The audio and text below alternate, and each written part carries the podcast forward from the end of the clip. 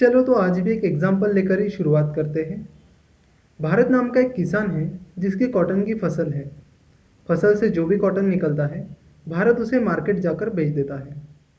हर साल बारिश में हो रही अनिश्चितताओं से और अन्य कारणों से पिछले तीन चार सालों में कॉटन के भाव में बड़े फ्लक्चुएशंस पाए गए। कॉटन ट्रेडर्स जो किसानों से कॉटन खरीदते हैं वो भी कॉटन के प्राइस फ्लक्चुएशन से परेशान हैं। इस परेशानी का हल निकालने के लिए भारत ने ट्रेडर के साथ एक कॉन्ट्रैक्ट किया, जिसके मुताबिक दो महीने बाद भारत अपना एक क्विंटल यानी सौ किलो कॉटन उस ट्रेडर को थ्री थाउजेंड रुपीज़ पर क्विंटल के भाव में बेच देगा। दो महीने बाद कॉटन का भाव चाहे कुछ भी होने दो, इस कॉन्ट्रैक्ट के अनुसार भारत को अपना एक क्विंटल कॉटन उस ट्रेडर को थ्री थाउजेंड रुपीज़ के भाव पर ही बेचना होगा। ये जो कॉन्ट्रैक्ट भारत ने ट्रेडर के साथ किया है इसे फॉरवर्ड कॉन्ट्रैक्ट कहते हैं। फॉरवर्ड कॉन्ट्रैक्ट और फ्यूचर कॉन्ट्रैक्ट में बेसिक डिफरेंस ये है कि फॉरवर्ड कॉन्ट्रैक्ट ओटीसी यानी ओवर द काउंटर कॉन्ट्रैक्ट है और future contract exchange traded contract है। ओटीसी यानी ओवर द काउंटर कॉन्ट्रैक्ट दो पार्टीज के बीच में होता है। ओटीसी कॉन्ट्रैक्ट में कोई मीडिएटर यानी मध्यस्थ नहीं होता। जैसे कि हमने देखा फॉरवर्ड कॉन्ट्रैक्ट सीधा भारत और उस ट्रेडर के बीच में हुआ था, वहाँ कोई मीडिएटर नहीं था और इसी वजह से डिफॉल्ट रेट भी ज़्यादा होता है। मतलब अगर कॉटन का भाव ट्वेंटी फोर हंड्रेड रुपीज़ पर क्विंटल तक चला गया तो ट्रेडर ये सोचकर कॉन्ट्रैक्ट छोड़कर भाग सकता है कि ट्वेंटी फोर हंड्रेड भाव चल रहा है तो मैं थ्री थाउजेंड रुपीज़ में कॉटन खरीद कर सिक्स हंड्रेड रुपीज़ लॉस में क्यों जाऊँ।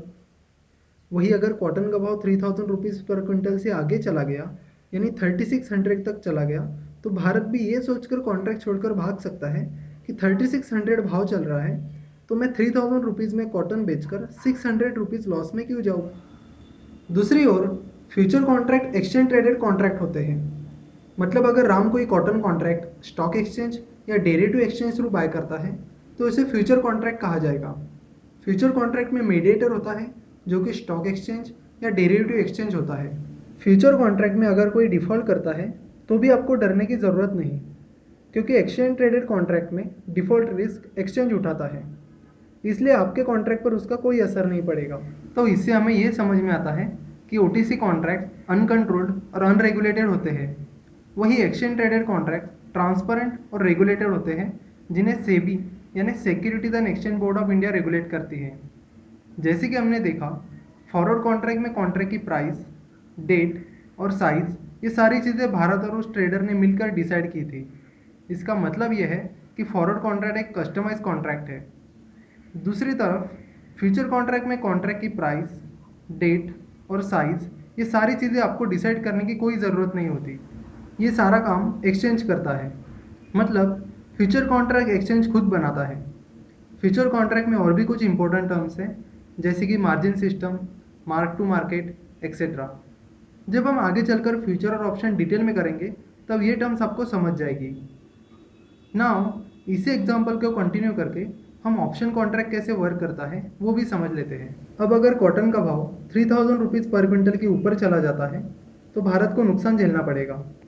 फॉर एग्जांपल, अगर कॉटन की price thirty five hundred per quintal हो जाती है फिर भी भारत को फॉरवर्ड कॉन्ट्रैक्ट के अनुसार अपना कॉटन थ्री थाउजेंड रुपीज़ पर क्विंटल के भाव पर ही उस ट्रेडर को बेचना होगा। इस तरह भारत को पाँच सौ रुपये का नुकसान होगा। अगर कॉटन का भाव कुछ ज़्यादा ही बढ़ गया यानी फोर थाउजेंड रुपीज़ पर क्विंटल तक चला गया तो भारत को वन थाउजेंड रुपीज़ का भारी नुकसान झेलना पड़ेगा। तो इस रिस्क को कम करने के लिए भारत ने अपना कॉन्ट्रैक्ट इंश्योर करने का तय कर लिया। मतलब जैसे आप हेल्थ इंश्योरेंस निकालते हो, कार या बाइक का इंश्योरेंस निकालते हो, बिल्कुल उसी तरह जब आप कोई भी इंश्योरेंस निकालते हो तब आपको प्रीमियम पे करना होता है। यहाँ पर भी भारत ने अपना कॉन्ट्रैक्ट इंश्योर करवाया, जिसके लिए भारत को हंड्रेड रुपीज़ प्रीमियम भरना पड़ा। आप अपना हेल्थ इंश्योरेंस तभी निकालते हो जब आपको लगता है कि आपको हेल्थ रिलेटेड प्रॉब्लम्स आ सकते हैं। सो so, अगर आपकी हेल्थ को कुछ होता है तो इंश्योरेंस कंपनी हॉस्पिटल और मेडिकल एक्सपेंसेस उनकी स्कीम और टर्म्स एंड कंडीशन के अनुसार आपको पे करते हैं। और अगर आपकी हेल्थ को कुछ नहीं होता है तो आपने भरा हुआ प्रीमियम ही आपका लॉस होता है। सिमिलरली भारत ने यहाँ पर अपना कॉन्ट्रैक्ट इंश्योर किया क्योंकि भारत को लगता है कि कॉटन की प्राइस थ्री थाउजेंड रुपीज़ पर क्विंटल के ऊपर जा सकती है। सो so, अगर कॉटन की प्राइस थ्री थाउजेंड रुपीज़ से ऊपर जाती है तो इंश्योरेंस कंपनी भारत को पे करेगी और अगर कॉटन की प्राइस थ्री थाउजेंड रुपीज़ से नीचे चली जाती है तो भारत ने पे किया हुआ हंड्रेड रुपीज़ प्रीमियम ही भारत का लॉस होगा। नाउ अब इंश्योरेंस कंपनी भारत को तभी पे करेगी जब कॉटन की प्राइस थ्री थाउजेंड रुपीज़ पर क्विंटल के ऊपर जाएगी। दैट इज अगर कॉटन की price thirty one hundred per quintal हो जाती है तो इंश्योरेंस कंपनी भारत को हंड्रेड रुपीज़ पे करेगी। कॉटन की प्राइस थर्टी टू हंड्रेड हो जाती है तो इंश्योरेंस कंपनी भारत को टू हंड्रेड रुपीज़ पे करेगी। सिमिलरली अगर कॉटन की प्राइस फाइव थाउजेंड रुपीज़ पर क्विंटल हो जाती है तो इंश्योरेंस कंपनी भारत को टू थाउजेंड रुपीज़ पे करेगी।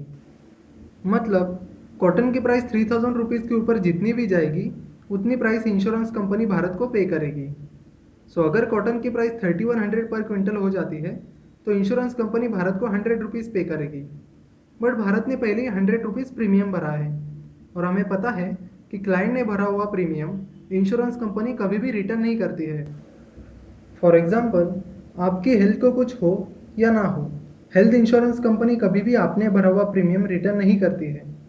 अगर आपकी हेल्थ को कुछ होता भी है तो इंश्योरेंस कंपनी हॉस्पिटल और मेडिकल एक्सपेंसेस उनके टर्म्स एंड कंडीशन और स्कीम के अनुसार पे करते हैं, बट इंश्योरेंस प्रीमियम कभी भी रिटर्न नहीं करते। इसलिए आपने भरा हुआ प्रीमियम तो आपके लिए लॉस ही है। देयरफॉर भारत ने भरा हुआ हंड्रेड रुपीज़ प्रीमियम भारत के लिए लॉस ही है। इसलिए जब कॉटन की price thirty one hundred rupees पर क्विंटल हो जाएगी तब भारत की नेट इनकम ज़ीरो रहेगी। भारत को ना प्रॉफिट होगा ना ही लॉस। हेंस एक्चुअल में भारत को प्रॉफिट तभी होगा जब कॉटन की price thirty one hundred per quintal के ऊपर जाएगी।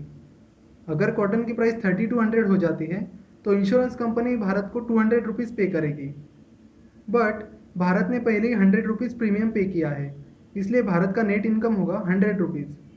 सिमिलरली अगर कॉटन की प्राइस फाइव थाउजेंड रुपीज़ पर क्विंटल हो जाती है तो इंश्योरेंस कंपनी भारत को टू थाउजेंड रुपीज़ पे करेगी। बट भारत ने पहले ही हंड्रेड रुपीज़ प्रीमियम पे किया है। हेंस भारत का नेट इनकम होगा नाइनटीन हंड्रेड। भारत को लग रहा था कि कॉटन की प्राइस थ्री थाउजेंड रुपीज़ पर क्विंटल के ऊपर जा सकती है, बट अगर वैसा नहीं होता है तो क्या होगा।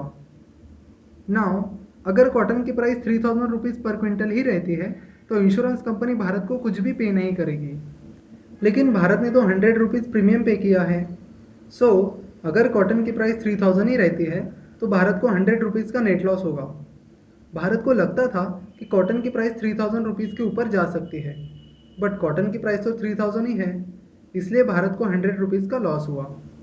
अगर कॉटन की price twenty nine hundred rupees पर क्विंटल हो जाती है तो ये मत सोचिए कि अब कॉटन की प्राइस थ्री थाउजेंड रुपीज़ के नीचे चली गई है तो भारत को इंश्योरेंस कंपनी को पे करना होगा। नहीं, भारत को इंश्योरेंस कंपनी को कुछ नहीं पे करना होगा। बस भारत ने जो प्रीमियम पे किया है वही भारत का लॉस होगा। अगर कॉटन की price twenty eight hundred rupees हो जाती है तो भी भारत का लॉस सिर्फ प्रीमियम यानी हंड्रेड रुपीज़ ही होगा। सिमिलरली अगर कॉटन की प्राइस वन थाउजेंड रुपीज़ भी हो जाती है फिर भी भारत का लॉस सिर्फ और सिर्फ भारत ने पे किया हुआ प्रीमियम यानी हंड्रेड रुपीज़ ही होगा। इस तरह अपना कॉन्ट्रैक्ट इंश्योर करके भारत ने अपनी रिस्क इंश्योरेंस कंपनी को ट्रांसफ़र कर दी। डेरिवेटिव मार्केट में ऑप्शन कॉन्ट्रैक्ट बिल्कुल इसी तरह वर्क करते हैं। डेरिवेटिव मार्केट के नेक्स्ट लेक्चर में हम फ्यूचर और ऑप्शन को डिटेल में समझ लेंगे।